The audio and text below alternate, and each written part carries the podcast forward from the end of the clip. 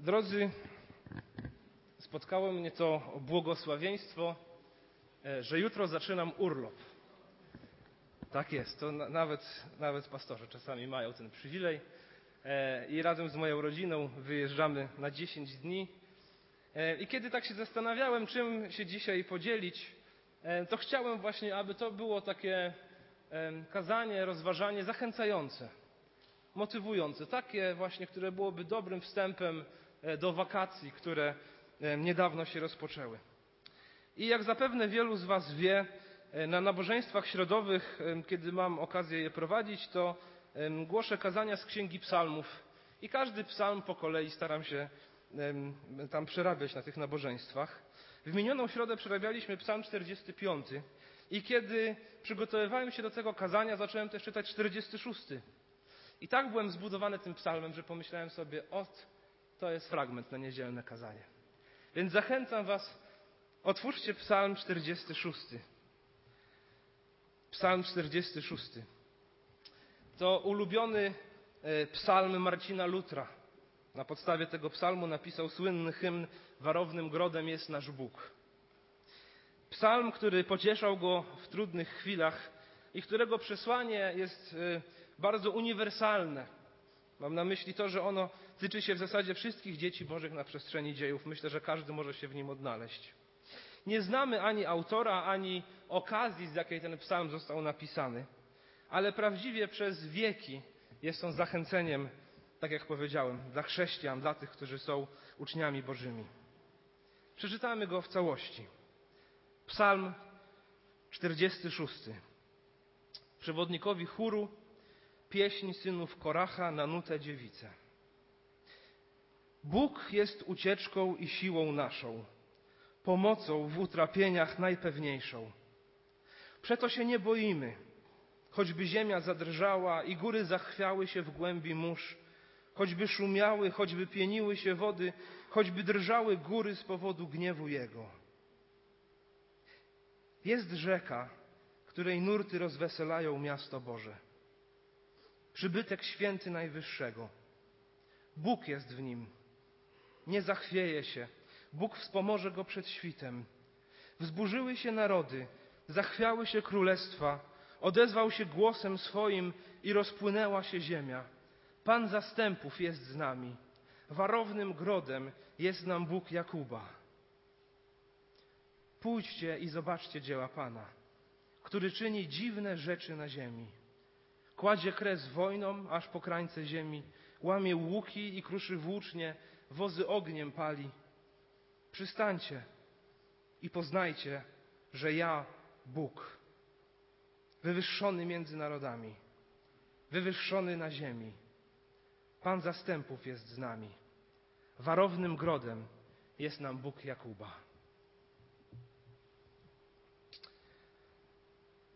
Wstęp do tego listu, czy notatka, e, do, przepraszam, do tego psalmu, czy notatka autora w wersecie pierwszym mówi przewodnikowi chóru. Zatem była to pieśń. Jak dalej się dowiadujemy, pieśń synów Koracha. Synowie Koracha to był specjalny ród, który e, w świątyni zajmował się właśnie pisaniem i śpiewaniem pieśni. I czytamy, że jest to pieśń e, na nutę czy na melodię dziewice. Niektóre tłumaczenia mówią, że chodzi tutaj o soprany. Nie wiemy ani jaka to melodia, ani jaka nuta, nuta, ale gdybyśmy wiedzieli, to może byśmy to dzisiaj zaśpiewali. I pierwszy werset już bezpośrednio tego psalmu, a u nas ponumerowany jako drugi, mówi: Bóg jest ucieczką i siłą naszą, pomocą w utrapieniach najpewniejszą. I dalej, przeto się nie boimy, choćby ziemia zadrżała i góry zachwiały się w głębi mórz, choćby szumiały choćby pieniły się wody, choćby drżały góry z powodu gniewu Jego.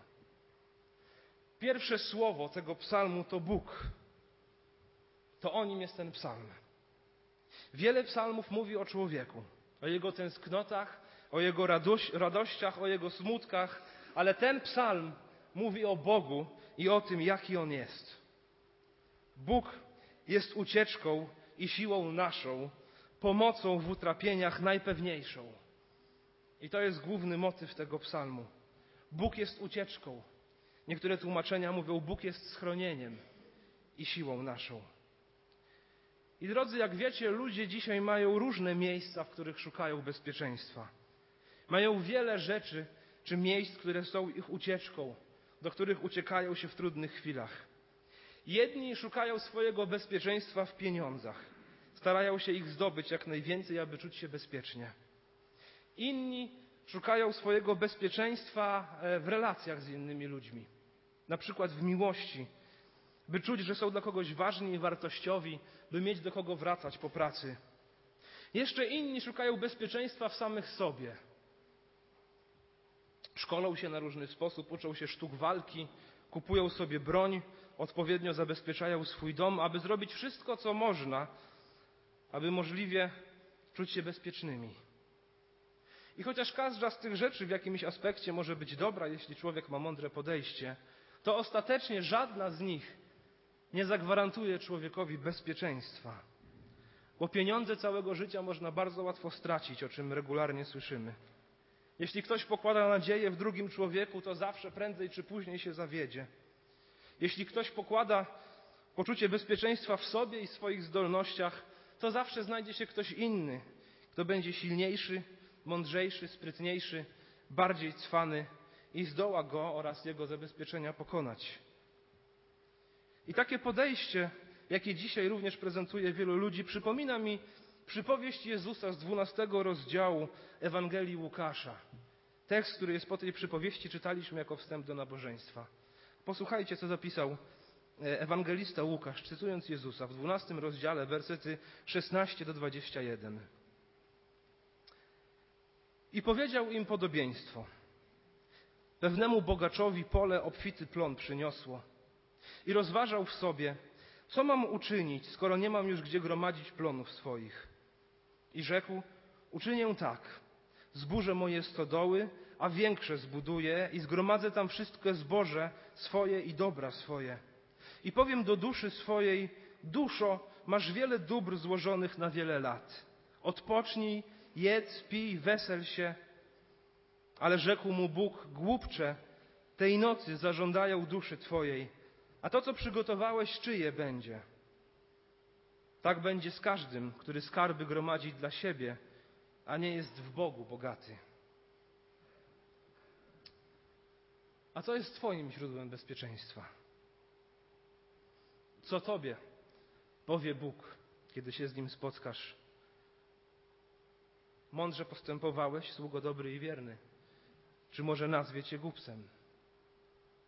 Psalmista powiada, Bóg jest ucieczką i siłą naszą, pomocą w utrapieniach najpewniejszą. Bóg nie tylko jest ucieczką, schronieniem czy bezpieczeństwem, ale Bóg też jest siłą. Zatem Bóg jest tym, do którego należy się udać, kiedy dzieje się w naszym życiu źle, kiedy spotykają nas problemy i trudności, aby w nim się skryć, ale Bóg też jest siłą. Bóg jest tym, który te problemy rozwiązuje i pokonuje. I tak to jest w życiu człowieka, jak wiecie, że czasami spotykają nas trudności i bóle i uciekamy wtedy do Boga i w Nim, wierzę, szukamy swojego schronienia. A czasami są dni radosne i dni zwycięskie, kiedy to prawdziwie Bóg za nas walczy i jest naszą siłą. I z pewnością jest pomocą w utrapieniach najpewniejszą. Przeto się nie boimy. Choćby ziemia zadrżała i góry zachwiały się w głębi mórz, choćby szumiały, choćby pieniły się wody, choćby drżały góry z powodu gniewu Jego. O tym też słyszymy co jakiś czas, co kilka miesięcy, o trzęsieniach ziemi, o tsunami, o tornadach, o różnych klęskach. Ale autor tego psalmu mówi: Nie boję się. Nie boję się, bo moją ucieczką i moją siłą jest Pan. I myślę, że to, co wypowiada, to nie jest tylko czcze gadanie. On naprawdę się nie boi. Nie dlatego, że to go nie spotka, ani nie dlatego, że zbudował sobie jakiś dobry schron, ale on nie boi się, bo jego ucieczką i jego siłą jest Pan. On nie musi drżeć z obawy o to, co nadejdzie i kiedy to nadejdzie, bo wie, w czyich jest rękach i wie, że nie w schronie jest jego bezpieczeństwo, ale w Bogu. I nie boi się, Bo to nie on drży na głos tego Boga, ponieważ on zna tego Boga. To góry drżą na głos tego Boga. To przypomina mi słowa e, z Księgi Objawienia, szóstego rozdziału, kiedy jest opis nadchodzącego sądu Bożego. Nie wiem, czy pamiętacie, tam wszyscy wrogowie Boga chowają się gdzieś w górach i w rozpadlinach skalnych i wołają do tych gór, mówiąc: e, Padnijcie na nas i zagryjcie nas przed gniewem baranka i tego, który siedzi na tronie. Drodzy, ale jeśli jesteśmy z Bogiem, to nie gór należy się prawdziwie bać. My nie musimy się ich bać. Tak jak Boga nie musimy się bać, jeśli nasze grzechy są przebaczone. Ale jeśli nie są przebaczone, to znowu nie gór należy się bać, ale Boga wtedy należy się bać, bo to On ma władanie nad tymi górami i to one drżą na Jego głos. Nie ma żadnego pewnego bezpieczeństwa na ziemi. W Bogu jest pewne bezpieczeństwo. I dalej psalmista z opisu Bożego panowania nad światem przechodzi do opisu bardziej osobistego i odnosi się do bezpieczeństwa Bożego miasta. W tym przypadku chodzi o Jerozolimę, ale myślę, że i dla nas w Warszawie, czy skądkolwiek jesteście, ten psalm ma em, taką samą, może jeśli nawet nie większą pociechę. Wersety 5 do 8. Jest rzeka, której nurty rozweselają miasto Boże. Przybytek święty Najwyższego. Bóg jest w nim i nie zachwieje się. Bóg wspomoże go przed świtem. Wzburzyły się narody, zachwiały się królestwa, odezwał się głosem swoim i rozpłynęła się ziemia. Pan zastępów jest z nami. Warownym grodem jest nam Bóg Jakuba. Werset piąty mówi o rzece, której nurty rozweselają miasto Boże. No problem polega na tym, że w Jerozolimie nie ma rzeki. Obok płynie e, potok Cedron, ale daleko mu do rzeki. Więc do czego odnosi się autor? Cóż to za rzeka? Myślę, że odpowiedź znajdziemy w księdze Ezechiela, rozdziale 47. Jest tam opis, czy wizja taka prorocza rzeki, która wylewa się sprzed Bożego, e, sprzed Bożego przybytku. I jest to rzeka pełna błogosławieństwa. Przeczytamy ten tekst. Księga Ezechiela, rozdział 47, będę czytał od wersetu pierwszego do wersetu dwunastego. Rzadko ten tekst jest czytany, a jest naprawdę przepiękny i myślę, że to do tego właśnie odnosi się autor tego psalmu. Księga Ezechiela, rozdział 47, od wersetu pierwszego do dwunastego. Potem zaprowadził mnie z powrotem do bramy przybytku, a oto spod progu przybytku wypływała woda w kierunku wschodnim, gdyż przybytek był zwrócony ku wschodowi. A woda spływała ku dołowi spod bocznej prawej ściany świątyni, na południe od ołtarza. Potem wyprowadził mnie przez bramę północną i oprowadził mnie wokoło drogą zewnętrzną do bramy zewnętrznej, zwróconej ku wschodowi, a oto woda wytryskała z południowej strony. A gdy ten mąż ze sznurem mierniczym w ręku wyszedł w kierunku wschodnim, wymierzył tysiąc łokci i kazał mi przejść przez wodę, która sięgała mi do kostek. I znowu odmierzył tysiąc łokci i kazał mi przejść przez wodę, która sięgała mi do kolan. I znowu odmierzył tysiąc łokci i kazał mi przejść przez wodę, która sięgała mi do pasa. A gdy znowu odmierzył tysiąc łokci, był to już potok, którego nie mogłem przejść, gdyż wody wezbrały. A były tak głębokie, że trzeba było w nich pływać. Potok, którego nie można było przejść. Wtedy rzekł do mnie, czy widziałeś to, synu człowieczy? Potem kazał mi iść z powrotem brzegiem potoku. A gdy wracałem, widziałem na brzegu potoku bardzo dużo drzew z jednej i z drugiej strony. I rzekł do mnie, te wody płyną w kierunku okręgu wschodniego i spływają w dół na step i wpadają do morza, do wody zgniłej, która wtedy staje się zdrowa. I gdzie tylko potok popłynie, każda istota żywa i wszystko, od czego się tam roi, będzie żyło. I będzie tam dużo ryb bo gdy ta woda tam dotrze, wtedy będzie zdrowa, a wszystko będzie żyć tam, dokąd tylko dotrze potok. Rybacy będą stać nad nim od Engedi aż do En-Eglaim. Tam będzie suszarnia sieci. Jego ryby będą tego samego gatunku, co ryby Morza Wielkiego i bardzo liczne. Lecz jego bagna i bajora nie będą zdrowe, będą przeznaczone do zdobywania soli. Na obu brzegach potopu będą rosły różne drzewa owocowe. Liść ich nie więdnie i owoc się nie wyczerpie. Co miesiąc będą rodzić świeże owoce, gdyż woda dla nich płynie ze świątyni. Owoc ich jest na pokarm, a liście na lekarstwo. Bardzo podobnie opisuje to e, apostoł Jan, kiedy pisze o rzece e, w Nowej Jerozolimie. Zobaczcie, oto rzeka, która nie ma żadnych dopływów, a im dalej płynie, tym jest głębsza. I wszędzie, i wypływa ona spod przybytku, spod ołtarza. I wszędzie, gdzie dopływa, wszystko tam ożywa. Myślę, że ta rzeka jest właśnie obrazem Bożego błogosławieństwa, ludzi, którzy są wierni Bogu, że Pan Bóg po prostu troszczy się o swoich. I czy nie przypomina Wam to słów Jezusa, który w rozmowie z Samarytanką w Ewangelii Jana mówi: Każdy, kto pije tę wodę, znowu pragnąć będzie, ale kto napije się wody, którą ja mu dam, nie będzie pragnął na wieki, lecz woda, którą ja mu dam, stanie się w nim źródłem wody wytryskującej ku żywotowi wiecznemu. Drodzy, myślę, że ta rzeka, o której tutaj mowa, rozweselająca miasto Boże, ożywiająca wszystko, co napotka i rozlewająca się na cały świat, to obraz zbawienia i obraz Królestwa Bożego, które Jezus oferuje każdemu człowiekowi, który do Niego zawoła i który się do Niego zwróci.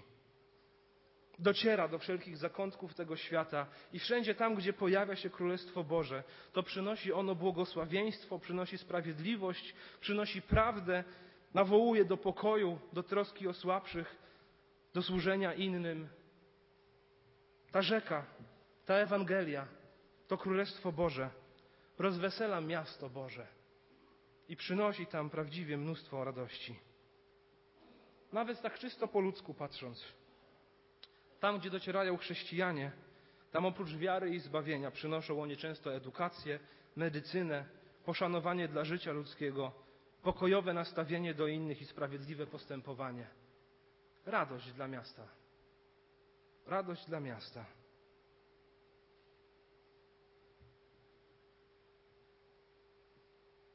Jest rzeka, której nurty rozweselają miasto Boże. Przybytek święty Najwyższego. Bóg jest w nim, nie zachwieje się. Bóg wspomoże go przed świtem. Jest tu mowa o przybytku Bożym. Bóg w nim jest i on się nie zachwieje w związku z tym, że jest tam Bóg. Dzisiaj świątynia nie istnieje. Zasłona do miejsca najświętszego, jak wiecie, została rozdarta od góry do dołu przez śmierć Jezusa. I Bóg nie mieszka dzisiaj w żadnym miejscu, ale mieszka w chwałach swego ludu. Jest obecny w swoim kościele przez swojego ducha w każdym wierzącym człowieku. Tam, gdzie jest Bóg, wedle tego psalmu, to miejsce się nie zachwieje. Jezus powiedział: Na tej skale zbuduję swój kościół, a bramy piekielne go nie przemogą. Drodzy, pozostańmy miejscem, pozostańmy kościołem, w którym przebywa Boży Duch, a nie zachwiejemy się. To nie znaczy, że nie będzie ciężko. Tu jest napisane: Bóg wspomoże go przed świtem. To miejsce, w którym mieszka. Przed świtem jest najciemniej. Przed świtem jest najciemniej. A jednak Bóg przychodzi przed świtem, wtedy, kiedy jest najtrudniej. Zobaczcie, Bóg działa w odpowiednim dla siebie czasie. Czasami może się wydawać, że zbyt późno, czasami może się wydawać, że inaczej niż byśmy tego chcieli, ale zawsze Bóg działa w odpowiednim czasie. Aby przywrócić łazarza do zdrowia, przychodzi cztery dni po jego śmierci. Aby uciszyć burzę na jeziorze, budzi się wtedy, kiedy uczniom już omdlały ramiona od wiosłowania i byli przekonani, że za chwilę utoną. Swojego baranka do złożenia na ofiarę posłał wtedy, kiedy ręka Abrahama z zaciśniętym nożem już wisiała nad Izaakiem. Ale zawsze przychodzi w odpowiedniej porze. Bóg działa w odpowiednim dla siebie czasie. Jeśli teraz czekasz na Boże działanie w swoim życiu, chcę Cię zachęcić, czekaj cierpliwie. Czekaj w zaufaniu do Boga. On z pewnością w odpowiednim czasie objawi swoją wolę, tak aby mógł siebie uwielbić w Twoim życiu. Wzburzyły się narody, zachwiały się królestwa, odezwał się głosem swoim i rozpłynęła się ziemia. Pan zastępów jest z nami warownym grodem jest nam Bóg Jakuba. Drodzy, narody będą się burzyć, królestwa będą się chwiać, ziemia będzie się rozpływać na jego głos, ale nasz Bóg jest niezmienny i niezachwiany. Warownym grodem jest nasz Bóg. Pan zastępów jest z nami. Ten gród ma mocne mury i wysokie mury. I nikt niepostrzeżenie się do niego nie, nie wkradnie ani nie wespnie, a żadne działo tych murów nie przebije. Warownym grodem jest nasz Bóg. Pan zastępów jest z nami. Pan zastępów jest z nami. Pamiętacie ostatnie zdanie, jakie Jezus wypowiedział przed wniebowstąpieniem? Idźcie tedy i czyńcie uczniami wszystkie narody, chrzcząc je w imię Ojca i Syna i Ducha Świętego, ucząc je przestrzegać wszystkiego, co wam przykazałem, a oto ja jestem z wami po wszystkie dni, aż do skończenia świata. Pan zastępów jest z nami. Warownym grodem jest nasz Bóg. I ostatnia część tego psalmu. Wersety 9 do 12. Pójdźcie i zobaczcie dzieła Pana, który czyni dziwne rzeczy na ziemi. Kładzie kres wojnom aż po krańce ziemi. Łamie łuki i kruszy włócznie, wozy ogniem pali. Przestańcie, chociaż w zasadzie powinno być przystańcie, zatrzymajcie się i poznajcie, żem ja Bóg, wywyższony między narodami, wywyższony na ziemi. Pan zastępów jest z nami, warownym grodem jest nam Bóg Jakuba. Werset dziewiąty zawiera pierwszy nakaz skierowany do czytelnika albo do słuchacza. Pójdźcie i zobaczcie. Pójdźcie i zobaczcie. Czy nie przypomina Wam to pewnych słów z Nowego Testamentu? Te słowa znajdziemy w Ewangelii Jana 1,39 przy powołaniu pierwszych uczniów. Kiedy Jan i Andrzej usłyszeli, że Jezus jest barankiem Bożym, zapytali go, mistrzu, gdzie mieszkasz?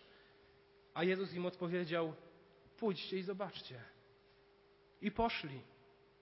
I zobaczyli, porozmawiali i wyszli stamtąd jako zupełnie inni ludzie. I Andrzej biegnie do swojego brata Szymona i mówi: Znaleźliśmy Mesjasza. Tak i my dzisiaj jesteśmy wezwani do tego samego.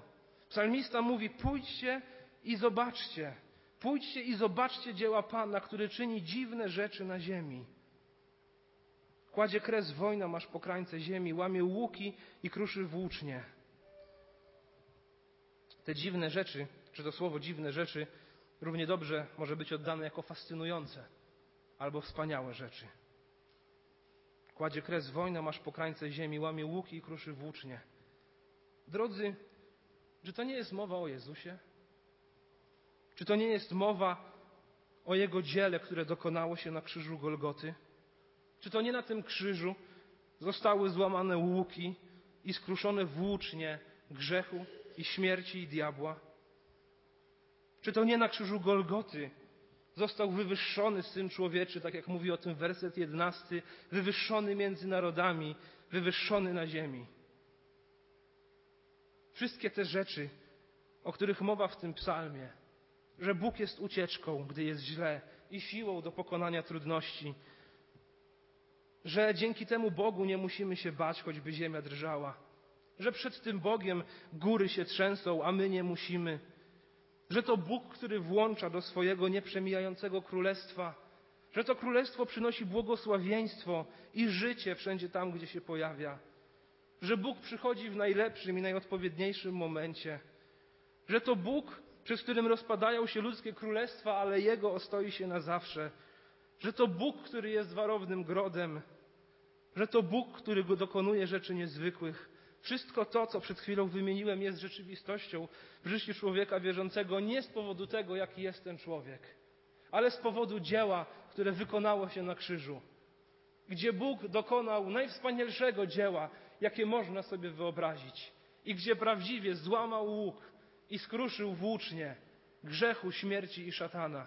I każdy, kto mu zaufa, może doświadczać tego, co jest napisane w tym psalmie. I nie mam tu na myśli żadnej teologii sukcesu, nie mam tu na myśli bogactwa w sensie takiego materialnego. Mam na myśli prawdziwe Boże błogosławieństwo, pokój ponad wszelki rozum, radość, której nikt nie potrafi odebrać, zbawienie, poczucie bezpieczeństwa. To jest wszystko to, co przynosi nam Pan Bóg. I to jest wszystko to, co człowiek może osiągnąć tylko i wyłącznie na podstawie niezwykłego dzieła, które wykonało się na krzyżu Golgoty.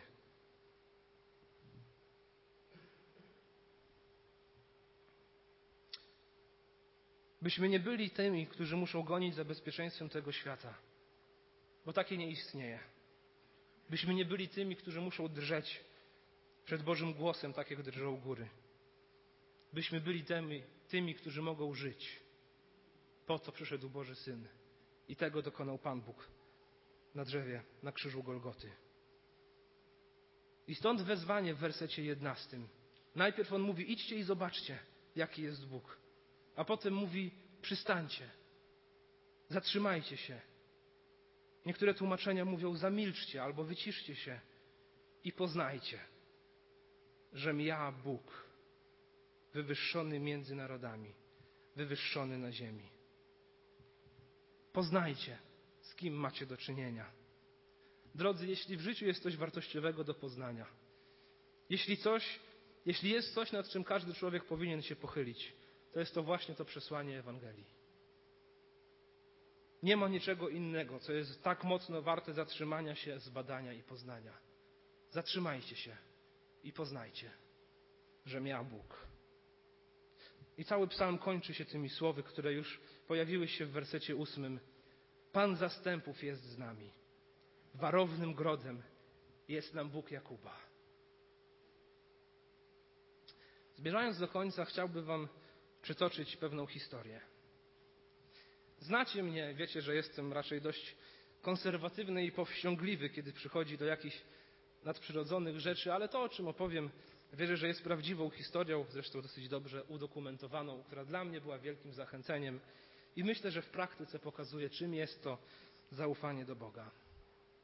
W XVIII wieku żył pewien człowiek, który nazywał się David Livingstone. Być może ktoś z Was o nim słyszał. Był bogobojnym szkockim prezbiterianinem i jego pragnieniem było to, by być misjonarzem. I on należał do tych bardzo odważnych misjonarzy. Był pionierem ruchu docierania z Ewangelią w głąb Afryki. Był zadeklarowanym przeciwnikiem niewolnictwa i chciał właśnie razem z Ewangelią nieść również wszystko to, co przynosi Królestwo Boże, to błogosławieństwo, o którym już mówiłem. Między innymi to on narysował wiele map Afryki. To, że jezioro Wiktorii nazywa się jeziorem Wiktorii, to właśnie jego zasługa. On tak na cześć e, królowej angielskiej to jezioro nazwał. Wszędzie, gdzie docierał, otwierał szkoły, szpitale, ale przede wszystkim głosił Ewangelię.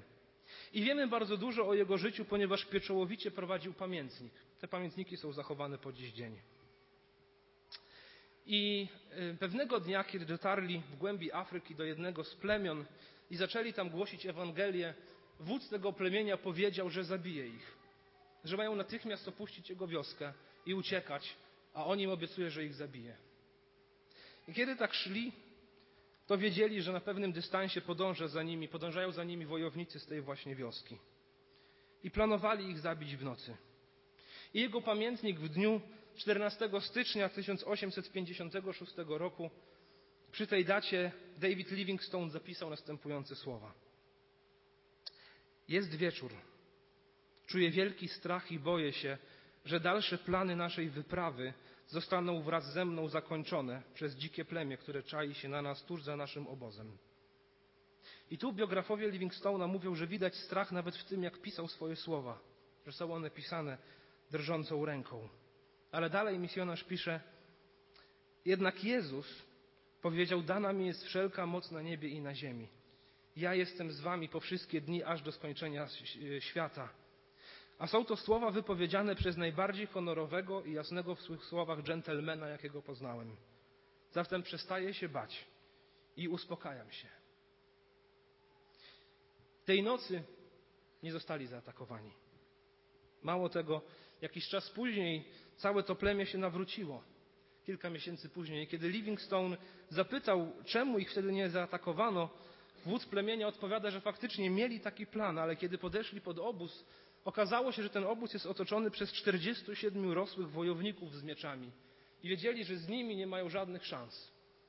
Więc odeszli z tego miejsca. Ponownie kilka miesięcy później Livingstone wrócił do swojego zboru, który wysyłał go na misję i tam opowiadał o tym, co przeżywał, między innymi o tym wydarzeniu. Po nabożeństwie przyszedł do niego człowiek, który zajmował się służbą modlitewną i również prowadził dziennik zborowy, zborowych służb.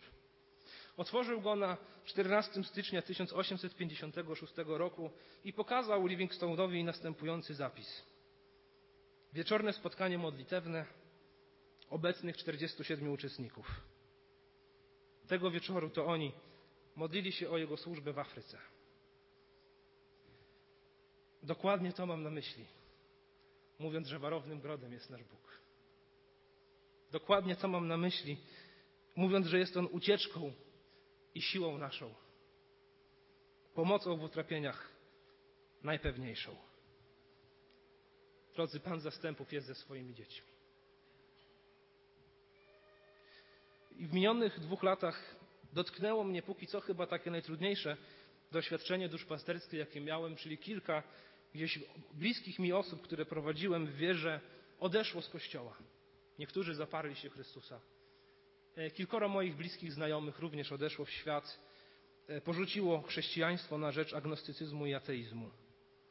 I większość z nich mówiła, że wiara w Boga, o którym mówi Biblia, jest nienaukowa albo nielogiczna, że są odpowiedzi, na które oni nie umieją znaleźć, że są pytania, na które oni nie umieją znaleźć odpowiedzi.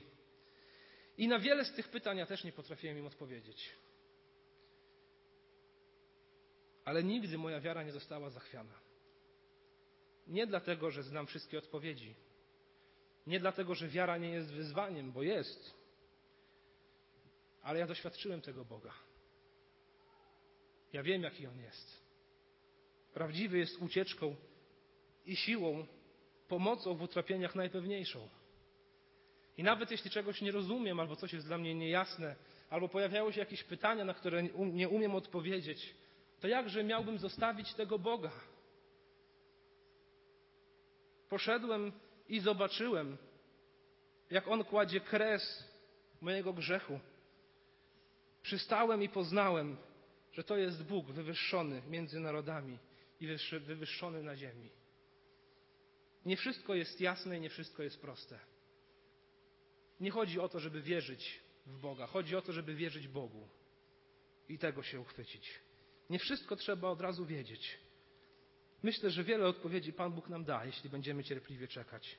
Ale jakże miałbym się od takiego Boga odwrócić? Drodzy, niech Pan zastępów będzie z nami. Uchwyćcie się Go mocno. Podsumowując, jeśli przechodzisz przez trudności, pamiętaj, że to Bóg jest naszą ucieczką i schronieniem. Nic ziemskiego ci go nie zapewni. Jeśli przechodzisz przez dobry czas w swoim życiu, dziękuj za to Bogu, to On jest naszą siłą. Nie musimy się bać nie dlatego, że nic nam nie zagraża. Mnóstwo rzeczy nam zagraża. Niektóre historie kończą się tak jak historia Davida Livingstone'a, inne kończą się tak, że te dzieci Boże umierają, ale w jednych i w drugich Bogu płynie chwała. Nie musimy się bać, dlatego że On jest z nami i On ma nad naszym życiem władanie i On to życie prowadzi. Jezus jest królem, który powiedział: Ja jestem z wami po wszystkie dni, aż do skończenia świata, a Jego królestwo, którego ludzie wierzący są częścią, przynosi błogosławieństwo wszędzie tam, gdzie się pojawia. Jest jak rzeka, której nurty rozweselają miasto Boże. Przynosi życie temu, co obumarłe. I różne królestwa będą się chwiać i upadać, ale Królestwo Boże trwa bez końca. I my jesteśmy wezwani, by pójść i zobaczyć niezwykłe dzieła, jakich dokonuje Pan, a następnie się zatrzymać i pochylić nad tym, co zobaczyliśmy. Najwspanialszym Jego dziełem, gdzie zniszczył najstraszniejszego wroga, śmierci, grzech i szatana, była Jego odkupieńcza śmierć na krzyżu i zmartwychwstanie. Poprzez nie tak naprawdę wszystko to, o czym czytaliśmy, może się realizować w naszym życiu. On jest warownym grodem. Pan zastępów jest z nami. I chciałbym zakończyć to kazanie słowami z księgi Izajasza, rozdziału 40, wersety od 28 do 31. Czy nie wiesz? Czy nie słyszałeś?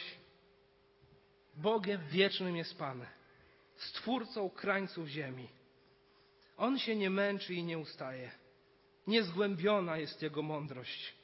Zmęczonemu daje siłę, a bezsilnemu moc w obfitości. Młodzieńcy ustają i mdleją, a pacholęta potykają się i upadają. Lecz ci, którzy ufają Panu, nabierają siły. Wzbijają się w górę na skrzydłach jak orły. Biegną, a nie mdleją. Idą, a nie ustają. Amen.